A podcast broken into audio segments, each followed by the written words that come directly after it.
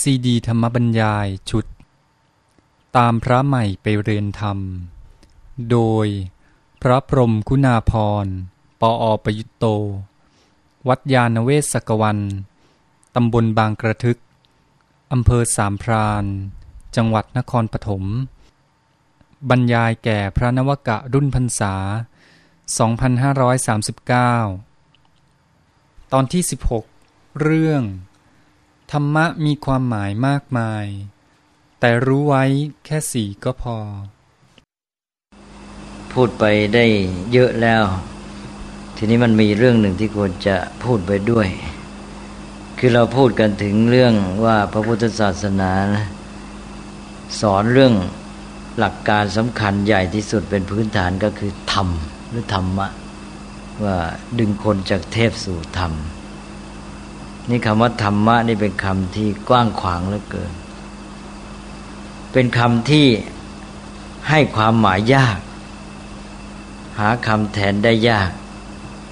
แปลเป็นไทยเราก็ไม่มีคำที่จะแปลให้คลุมความ ต้องอธิบายกันยืดยาว ต้องแปลกันเป็นความหมายต่าง ๆ เยอะแยะ เวลาฝรั่งเอาไปศึกษากันเขียนเป็นภาษาอังกฤษ ก็แปลออกไปก็ไม่รู้จะหาคำไหนมาแทนได้เหมือนกัน ในที่สุดก็ต้องทับศัพท์แบบไทย เดี๋ยวนี้ฝรั่งก็รู้กันมากแล้วจนกระทั่งว่าความจำเป็นในการแปลก็แทบจะไม่มีเหลือ เพราะฉะนั้นหนังสือในภาษาอังกฤษเวลาพูดถึงธรรมะ เดี๋ยวนี้ก็ใช้ทับศัพท์เลย เขียนแบบ สันสกฤตบ้าง เขียนแบบบาลีบ้าง ถ้าเขียนแบบบาลีก็เป็น D H A W M A ธรรมะ ถ้าเขียนแบบสันสกฤตก็เป็น D H A R M A ธรรมะ ของไทยเราก็เขียนรูปสันสกฤตเนี่ยมากทอรอหันมอ แต่ที่จริงนั้นรูปที่แท้ ของสันสกฤตก็ทอรอจุดข้างล่างตัวเดียว รอตัวเดียว แล้วก็มอ ทีนี้เขียนแบบบาลีแล้วก็เป็นธรรมะมอสองตัว ทอทงมหากาศมอมาสองตัว ทัศละอะ ถ้าเป็นบาลีแท้ก็ไม่ต้องใส่อะอันนี้เราก็นิยมใช้รูปสันสกฤตมากโดย ใช้ตัวรอจุดนั้น เขียนเป็นแบบไทยก็ใช้เป็นรอสองตัว นี่คำว่าธรรมะนี่ก็เลยใช้ทับศัพท์ก็เป็นอรูกัน ฝรั่งก็เข้าใจกันมากมายแล้ว เพราะว่าไม่มีใครแปล หาศัพท์ที่ตรงได้สำเร็จ พยายามกันมาหลายสิบปีเป็นร้อยปีแล้ว เพราะเป็นคำที่มีความหมายกว้างเหลือเกิน นี่ก็ในเมื่อมีความหมายกว้างและยากที่จะ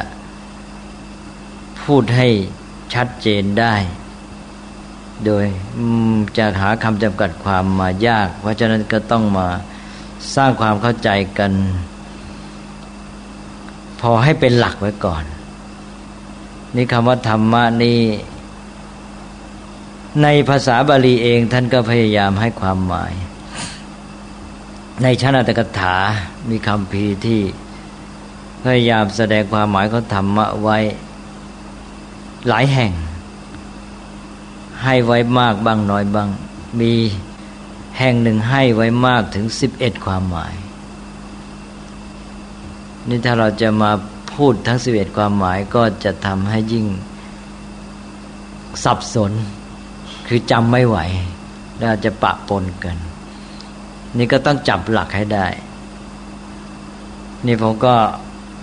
ให้ในที่นี้ว่าสี่ความหมายพอ ถ้าหากว่าเข้าใจธรรมะในสี่ความหมายนี้แล้วก็ ไม่ต้องห่วงอะไม่ต้องกลัว ความหมายที่เหลือก็เป็นความหมายปลีกย่อยไป แล้วก็ได้หลักแล้วให้มันได้จับสาระให้ได้ก่อน ธรรมะ ความหมายสำคัญก็สี่ความหมายอะไรบ้างหนึ่งคำว่าธรรมานี้เป็นคำที่บอกแล้วว่ามีความหมายกว้างที่สุด ครอบคลุมทุกสิ่งทุกอย่าง ไม่มีอะไรไม่เป็นธรรมะเมื่อไม่มีอะไรไม่เป็นธรรมะนี่ธรรมะจะได้แก่อะไรอ่าก็ได้แก่ธรรมชาติ สิ่งที่มีที่เกิดขึ้น ตามธรรมดาของมันเพราะงั้นนะดังนั้นธรรมะในความหมายนี้ อาจจะแยกไปยังไงก็ตามก็ให้ครอบคลุมทุกสิ่งทุกอย่าง เช่นบอกอ้าวธรรมะนะแยกเป็นสองอย่างเป็นรูปธรรม ก็เป็นอรูปธรรมหรือรูปธรรมนามธรรม แต่ว่า ตามหลักท่านก็แยกไปรูปธรรมอรูปธรรม มันก็มีอยู่เท่านี้สิ่งทั้งหลายบรรดามีมันก็มีรูปธรรมกับอรูปธรรม หรือว่าแยกอีกอย่างเป็นโลกียธรรม โลกุตรธรรมไม่ว่าอะไรก็อยู่ในสองอย่างหรือว่าแยกเป็นสังคตธรรมอสังคตธรรม หรือสังขารธรรมวิสังขารธรรม มันก็อยู่เท่านี้หรือเมื่อไงอาจจะแยกเป็นสามเป็น กุศลธรรม อกุศลธรรมเป็นอัพยากตธรรม กุศลธรรมก็ฝ่ายดี อกุศลธรรมก็ฝ่ายร้าย แล้วก็อัพยากตธรรมก็ที่เป็นกลางกลางบอกไม่ได้ว่าดีหรือร้าย ไม่ต้องพูดว่าดีหรือร้าย อันนี้ก็เป็นการที่แยกให้เห็นว่า โอ้นี่คำว่าธรรมะนี่ ก็ครอบคลุมหมดทุกอย่างแล้วนะ มาเฉพาะฉะนั้นดีก็เป็นธรรมะ ชั่วก็เป็นธรรมะ เป็นวัตถุก็เป็นธรรมะ เป็นนามธรรม เป็นเรื่องจิตใจก็เป็นธรรมะ เป็นร่างกายก็เป็นธรรมะนะเป็นตลอดจนนิพพานก็เป็นธรรมะนะไม่ว่าอะไรเป็นธรรมะหมดนะธรรมะในความหมายเนี้ยบางทีฝรั่งก็ไปแปลว่าสิ่งนะไทยก็แปลว่าสิ่งนะใกล้กันมาก ภาษาอังกฤษกับไทยตัวนี้ แต่ว่าคำว่าสิ่งหรือสิ่งในภาษาอังกฤษกับไทยเนี่ย มักจะให้ความรู้สึกเป็นประเภทวัตถุหรือรูปธรรม ก็เลยถือว่าก็ไม่ครอบคลุม แต่ว่าในภาษาไทยเองก็ตามอังกฤษก็ตาม เวลาจะหาคำมาแทนสิ่งที่ตัวพูด แล้ว จะให้ครอบคลุม ก็ไม่รู้จะหาคำอะไรมาแทนก็ต้องใช้คำว่าสิ่ง แม้แต่เรื่องนามธรรมในภาษาไทยเนี่ยบางครั้งเมื่อพูดไปแล้ว จะหาคำเดียวมาแทนก็ต้องใช้สิ่งเหมือนกัน ภาษาอังกฤษก็เหมือนกันก็ต้องใช้สิ่งอันนี้ในที่สุดเนี่ยจะเห็นว่าในทางภาษาเนี่ยเราต้องการคำอะไรสักคำที่มันหมายรวมทุกสิ่งทุกอย่าง แทนทุกสิ่งทุกอย่างได้หมดเนี่ยคำนี้ก็คือคำว่าธรรมะนี่แหละถ้าแปลว่าธรรมะในความหมายที่หนึ่งนี่คำที่จะสื่อความหมายได้ว่าใกล้เคียงอันนี้ก็คือธรรมะได้กับธรรมชาติ แต่เดี๋ยวนี้เราเองเราก็มาแยกว่า เอ๊ะ ธรรมชาตินั้นไม่ใช่สิ่งที่มนุษย์ประดิษฐ์ สิ่งที่มนุษย์ประดิษฐ์ไม่ใช่ธรรมชาติอีกแล้วนะ ก็ยุ่งสิใช่ไหมนะแต่ว่าคำว่าธรรมไม่หมายถึงทุกสิ่งทุกอย่างแหละแม้แต่ว่ารถมอเตอร์ไซค์ก็ไม่พ้นธรรมะนะคอมพิวเตอร์ก็ไม่พ้นธรรมะ แต่ว่าถึงยังไงก็ตามไอ้ตัวรถมอเตอร์ไซค์คอมพิวเตอร์เนี่ย มันก็เป็นของที่เกิดจาก สิ่งที่มีตามธรรมดาในธรรมชาติเนี่ยไม่ได้เอามาจากไหน แล้วถึงมันจะแปรรูปออกมาตามการประดิษฐ์ของมนุษย์ก็เป็นแต่เพียงรูปร่างที่แปรไป แต่สาระเนื้อแท้ของมันก็ยังเป็นสิ่งที่อยู่ในธรรมชาติ แล้วก็มันก็ต้องเป็นไปตามกฎธรรมชาติ ไม่ได้พ้นจากธรรมชาติไปได้หรอกดังนั้นก็เป็นเพียงสิ่งประดิษฐ์ของมนุษย์มันก็คือธรรมชาติแปลรูปอันนั้นก็ไม่พ้นธรรมชาติ ก็เอาเป็นว่าความหมายที่หนึ่งของธรรมะก็คือธรรมชาติ ก็ได้แก่สิ่งทั้งหลายบรรดามี ไม่ว่าเป็นรูปธรรมหรือนามธรรมก็ตาม เป็นเรื่องทางวัตถุก็ตามจิตใจก็ตาม เป็นเรื่องดีก็ตามร้ายก็ตาม ไม่ดีไม่ร้ายก็ตามนะเป็นโลกีโลกุตละหมดไม่มีเหลือ นี่ความหมายที่หนึ่งทีนี้ต่อไปความหมายที่สอง ความหมายที่สองก็คือว่าสิ่งทั้งหลายหรือพวกธรรมชาติเนี่ย มันก็มีความเป็นไปของมัน มันมีความจริงของมันว่า มันจะต้องเป็นอย่างนั้น มันจะต้องเป็นอย่างนี้เนี่ยมันมีการเกิดขึ้นตั้งอยู่ดับไปนะมันมีการเจริญเติบโตแล้วมีการเสื่อมสลายนะมันเกิดขึ้นมานะมันก็มีกระบวนการเกิด มันจะเปลี่ยนแปลงไปอย่างนั้นก็มี เหมือนกับมีกฎเกณฑ์กำกับอยู่ เรียกว่าความเป็นจริงของมันที่มันจะเป็นไปต่าง ๆ ความเป็นไปของมันที่มีความจริงอยู่ในตัวนะซึ่งถ้าเราเข้าใจมองเห็นแล้วนี่ เราจะเข้าใจมันชัดเจนถ้าเราไม่เข้าถึงในตัวความจริงความเป็นไปของมันนี้ได้ เราก็ไม่รู้จักมันจริง นอกจากรู้จักมันแล้วเนี่ย เรารู้ความจริงของมันความเป็นไปที่ มันแน่นอน ถ้าเรารู้แล้วเนี่ยเราสามารถถึงกับจัดการกับมันก็ได้นะ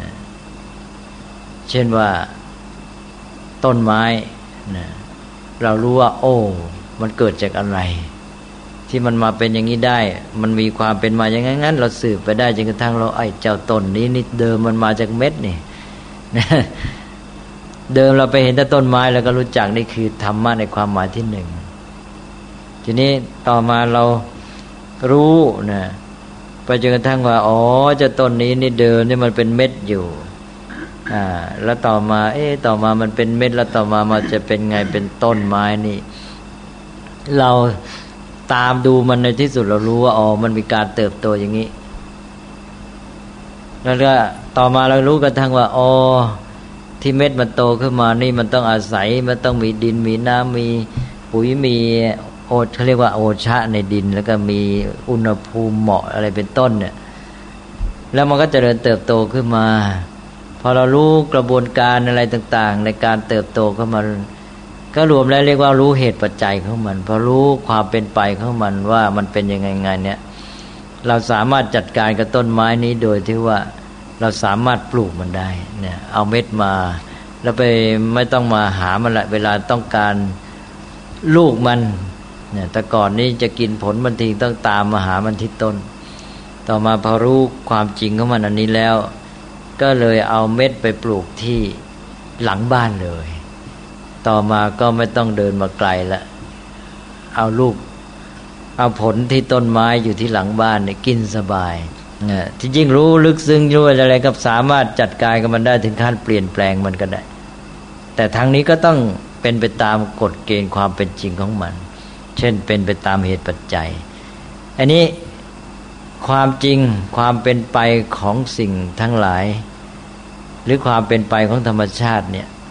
ที่มันมีกฎมีเกณฑ์หรือมีความเป็นไปที่เรียกว่าแน่นอน อันนี้เป็นความหมายของธรรมะในความในแง่ที่สองนะก็คือความจริงของสิ่งทั้งหลาย ถ้าพูดเป็นภาษา ภาษาบาลีเดิม เพื่อเทียบเคียงกับคำธรรมคำว่าธรรมชาติ ก็ได้แก่คำว่าธรรมดาธรรมดาก็คือความเป็นไปของธรรมชาติ ธรรมชาติก็คือสิ่งที่เป็นไปตามธรรมดาว่างั้นนะก็กลับกันไปกลับกันมานะ ถ้าจะถามว่าธรรมชาติคืออะไรก็บอก ธรรมชาติก็คือสิ่งที่เป็นไปตามธรรมดา ถามว่าแล้วธรรมดาคืออะไร ธรรมดาก็คือความเป็นไปของธรรมชาติใช่ไหมนี่แหละ ธรรมดานี่สำคัญมากถ้ารู้อันนี้แล้วก็ตอนเนี้ยก้าวถึงขั้นที่จะจัดการกับธรรมชาติได้ เอาแล้วนะฮะสองละได้สองความหมาย ต่อไปก็ความหมายที่สามอันนี้ ความหมายที่สามก็มานึกถึงมนุษย์เราเนี่ย ในเมื่อสิ่งทั้งหลาย มันเป็นอย่างนี้นะมันมีความเป็นไปอย่างนี้ รวมทั้งตัวเราด้วย ตัวเราชีวิตเราก็เป็นธรรมชาติอย่างนี้แหละ แล้วมันก็เป็นไปตามความจริงของมันนะที่เป็นธรรมชาติ หมายความมันเป็นทั้งธรรมชาติ แล้วมีความเป็นไปตามธรรมดา ในเมื่อชีวิตของเราก็เป็นอย่างเนี้ย เออ เราอยากจะมีชีวิตที่ดีงาม เราจะอยากจะมีความสุขนะเราอยากจะเจริญก้าวหน้า เราอยากจะมีสุขภาพดีในทางร่างกายเป็นต้นนะเราอยากจะมีสติปัญญา เราอยากจะอยู่ร่วมกับเพื่อนมนุษย์อย่างดี ทีนี้จะทำยังไงจะสำเร็จล่ะ อ้าว ก็ต้องปฏิบัติดำเนินชีวิตของตัวเองนี่ ให้ถูกต้องตามความเป็นจริงของธรรมชาตินั้น ตามธรรมดานั้นนะถ้าทำไม่ถูกต้องนะตามความเป็นจริงของมัน ที่เรียกว่าเป็นไปตามเหตุปัจจัย หรือจะเรียกกฎธรรมชาติก็แล้วแต่ ไปทำเหตุปัจจัยผิดเนะ่ยมันก็ไม่เกิดผลที่ดี มันเกิดผลที่ร้ายก็เสียกับตัวเอง นี่ทีนี้ถ้าหากว่าเราดำเนินชีวิตถูกต้อง ปฏิบัติถูกต้องตามเหตุปัจจัยที่จะทำให้เกิดผลที่ดี ชีวิตของเราก็ดีเนี่ยเช่นร่างกายของเรานี่ ซึ่งเป็นธรรมชาติ ถ้าเรารู้ว่ามันจเจริญเพราะอะไร มันแข็งแรงเพราะอะไร มันต้องการอะไรมาบำรุงเช่นต้องการอาหารแล้วก็กินอาหาร อาหารอย่างไรจึงจะช่วยให้ร่างกายดี เป็นเหตุปัจจัยที่ดีกับร่างกาย แล้วก็เลือกกินอาหารอย่างนั้น รู้จนกระทั่งว่าปริมาณแค่ไหนมันต้องการ ยิ่งรู้ไปรู้ไปก็ยิ่งปฏิบัติถูกต้อง ปฏิบัติถูกต้องก็ทำให้ชีวิตของเรานี่ดี เช่นสุขภาพดีเป็นต้น หรืออย่างเราอยากจะมีปัญญา เราก็ต้องรู้ความจริงของกฎธรรมชาติว่าเออปัญญามันจะเกิดได้อย่างไรใช่ไหมก็ถ้าเรารู้ความจริงรู้เหตุปัจจัยจับเหตุปัจจัยถูกต้องปฏิบัติได้ถูกต้องตามนั้นนี่เราก็ได้ประสบ ผลดีงามที่เราปรารถนา เราก็เลยมีความสัมพันธ์กับความเป็นจริงของธรรมชาติอันนี้ คือถ้าเราต้องการจะให้ชีวิตของเราดีงามเจริญมีความสุข เราต้องปฏิบัติ ให้ถูกต้องตามความเป็นจริงของธรรมชาติอันนี้ อันนี้เรานั้นต้องการแต่ส่วนที่ดี เราไม่เอาไอ้ส่วนที่ไม่ดีใช่ไหมส่วนที่ถูกต้องตามปรารถนาของเรา ที่จะเกิดผลร้ายเราไม่เอา เป็นนั้นว่าเพื่อให้ชีวิตของเราดีงาม เราต้องปฏิบัติอย่างนี้งี้นี่คือการปฏิบัติที่ถูกต้องตามความเป็นจริงของกฎธรรมชาติ แล้วเราจะเกิดผลดีกับเรา อันนี้ ข้อที่เราจะต้องประพฤติปฏิบัติ ให้เป็นไปโดยสอดคล้องกับความเป็นจริงของธรรมชาติ หรือกฎธรรมชาติ เพื่อให้เกิดผลดีแก่ตัวเรานี่แหละ เรียกว่าธรรมะในความหมายที่สามนะนะก็ข้อปฏิบัติที่ดีงามของมนุษย์ถ้าจะพูดภาษาง่าย ๆ แต่ที่จริงก็คือว่า ข้อที่มนุษย์จะต้องปฏิบัติ เช่นดำเนินชีวิตเป็นต้น เพื่อให้สอดคล้องกับความจริงหรือธรรมดาของธรรมชาติ ในทางที่จะให้เกิดผลดีตามประสงค์ของมนุษย์ หรือแม้แต่ไม่ประสงค์ก็แล้วแต่จะให้เกิดผลดีให้ชีวิตนี้เข้าถึงภาวะที่ดีงาม อันนี้เรียกว่าธรรมะในความหมายที่สามธรรมะในความหมายที่สามนี่ก็เอามาเรียกกันเป็นต่างๆแหละนะก็คือสิ่งที่มนุษย์จะต้องประพฤติปฏิบัติตามธรรมดา ให้สอดคล้องกับธรรมดา อาจจะใช้คำว่าธรรมจริยาก็ได้เพื่อจะให้เรียนศัพท์ให้คล้าย ๆ เข้าชุดกัน หนึ่งธรรมชาติสองธรรมดาสามธรรมจริยา อันนี้เป็นข้อที่มนุษย์จะต้องประพฤติปฏิบัติ ตามธรรมนะตอนนี้ก็จะตอนนี้เราจะมีดีชั่วแหละอ่าเพราะว่าส่วนที่มันจะเกิดคุณเกิดประโยชน์แก่มนุษย์ก็คือ เป็นข้อปฏิบัติที่เรานี่แหละถือว่าดี ข้อที่มันดีอะก็จะทำให้เกิดผลดีที่เราต้องการ นั้นในตอนที่เป็นความหมายที่สามนี้ก็จะมีเรื่องความดีความชั่ว ว่าธรรมะเป็นความหมายว่าความดี แล้วก็เลยเรียก เอาไอ้ตัวไม่ดีเป็นอธรรมไปเลย แต่ว่าที่จริงถ้าเป็นความหมายที่หนึ่งแล้วธรรมะหมด เพราะบอกแล้วนี่ธรรมะแยกเป็นกุศลธรรมก็เป็นธรรมะอกุศลกธรรมก็เป็นธรรมะใช่ไหมดังนั้น ถ้าว่าในความหมายที่หนึ่งแล้วเนี่ยความหมายกว้างที่สุด ดีก็เป็นธรรมะ ชั่วก็เป็นธรรมะดังนั้นก็มีธรรมะที่ดีธรรมะที่เลวนะธรรมะที่เป็นบุญธรรมะที่เป็นบาปมีกุศลธรรมกุศลธรรม มีบุญ มีบุญยธรรม มีบาปธรรมนะ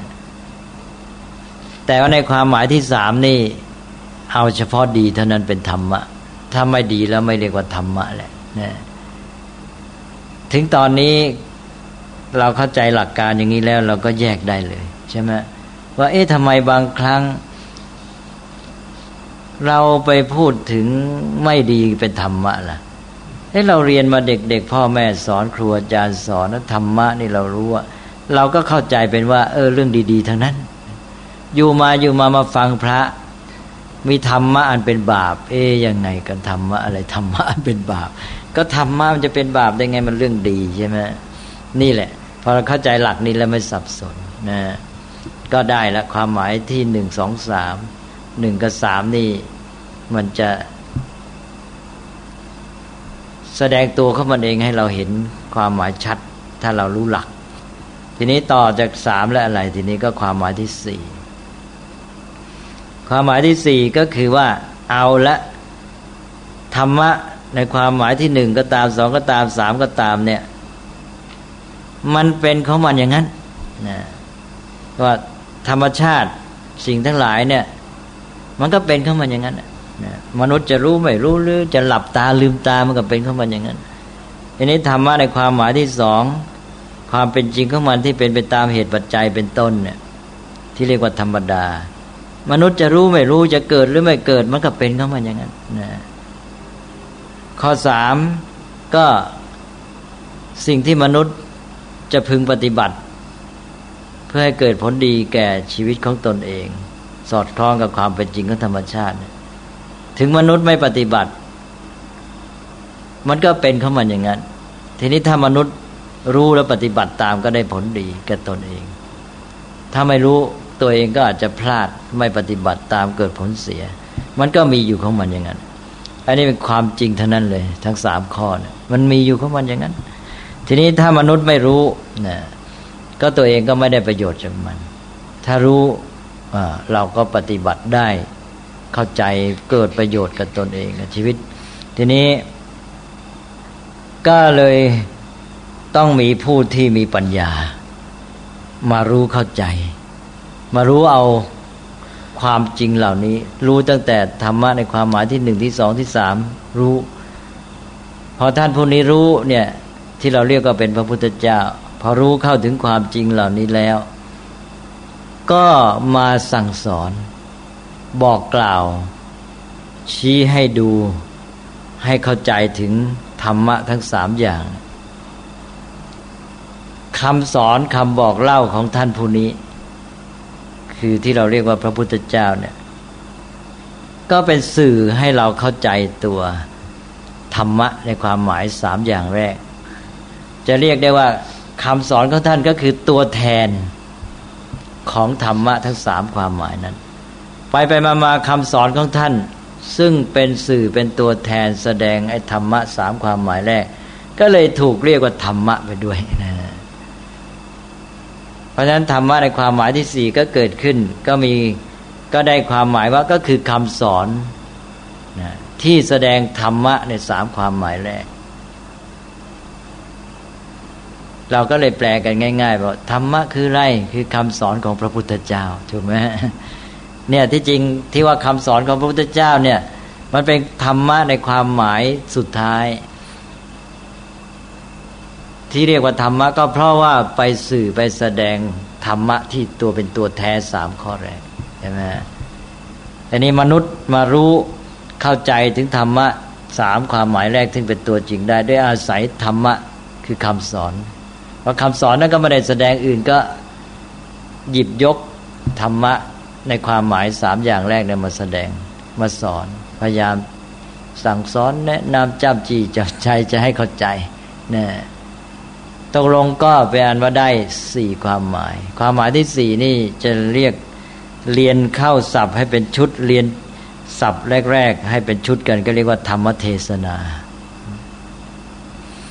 เอานะ ได้สี่ความหมายไม่ได้ทุกคนครับแล้วกฎธรรมชาติก็คือข้อสองใช่ไหมครับกฎธรรมชาติข้อสองก็คือธรรมนิยามตาด้วยใช่ไหมครับนั่นแหละอ่าก็อยู่ในนั้นหมดอะธรรมนิยามธรรมดานั่นเองอะนะ ก็ทวนอีกทีหนึ่งว่า ธรรมะมีความหมายมากมาย แต่ว่าโดยย่อความหมายที่เป็นหลักก็มีสี่อย่างหนึ่งคือธรรมชาติ ได้แก่สิ่งทั้งหลายบรรดามีที่เกิดที่มีขึ้นสองก็ธรรมดา คือ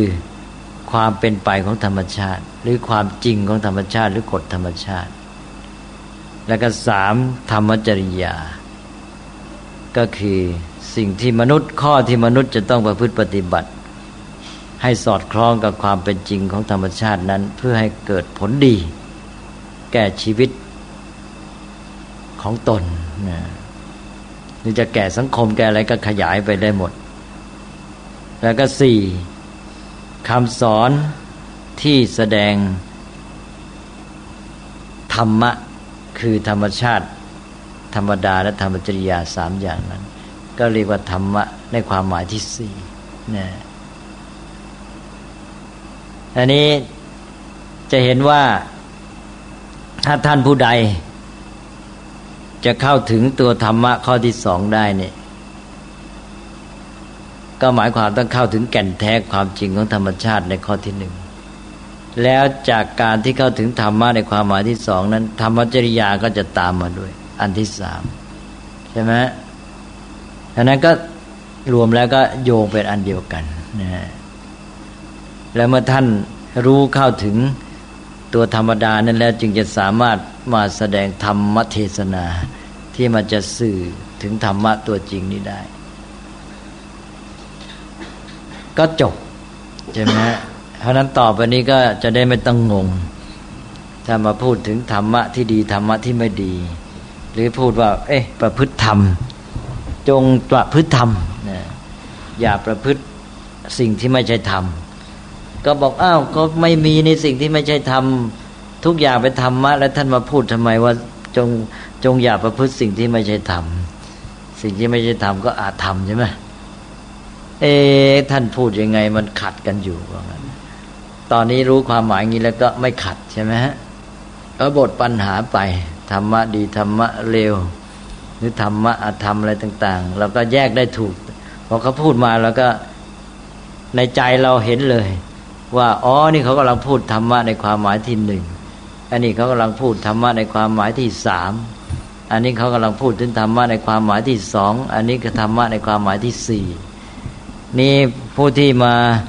เริ่มเรียนพุทธศาสนามักจะไปเจอธรรมะในความหมายที่หนึ่งก่อน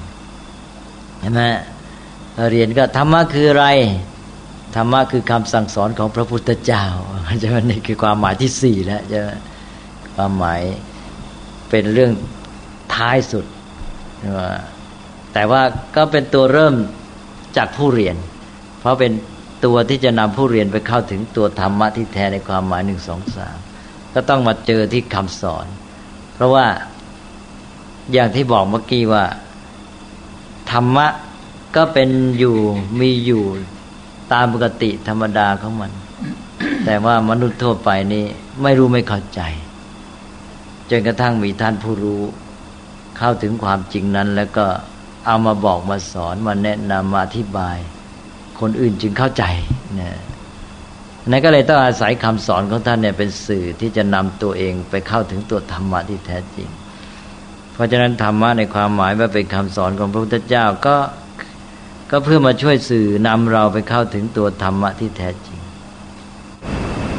พระเดชพระคุณครับข้อสามสี่เป็นสมมติบัญญัติใช่ไหมครับก็แล้วแต่ก็เป็นเรื่องบัญญัติตามปกติ คือก็เป็นถ้อยคำเป็นเรื่องภาษา คืออาศัยภาษานั่นเองนะ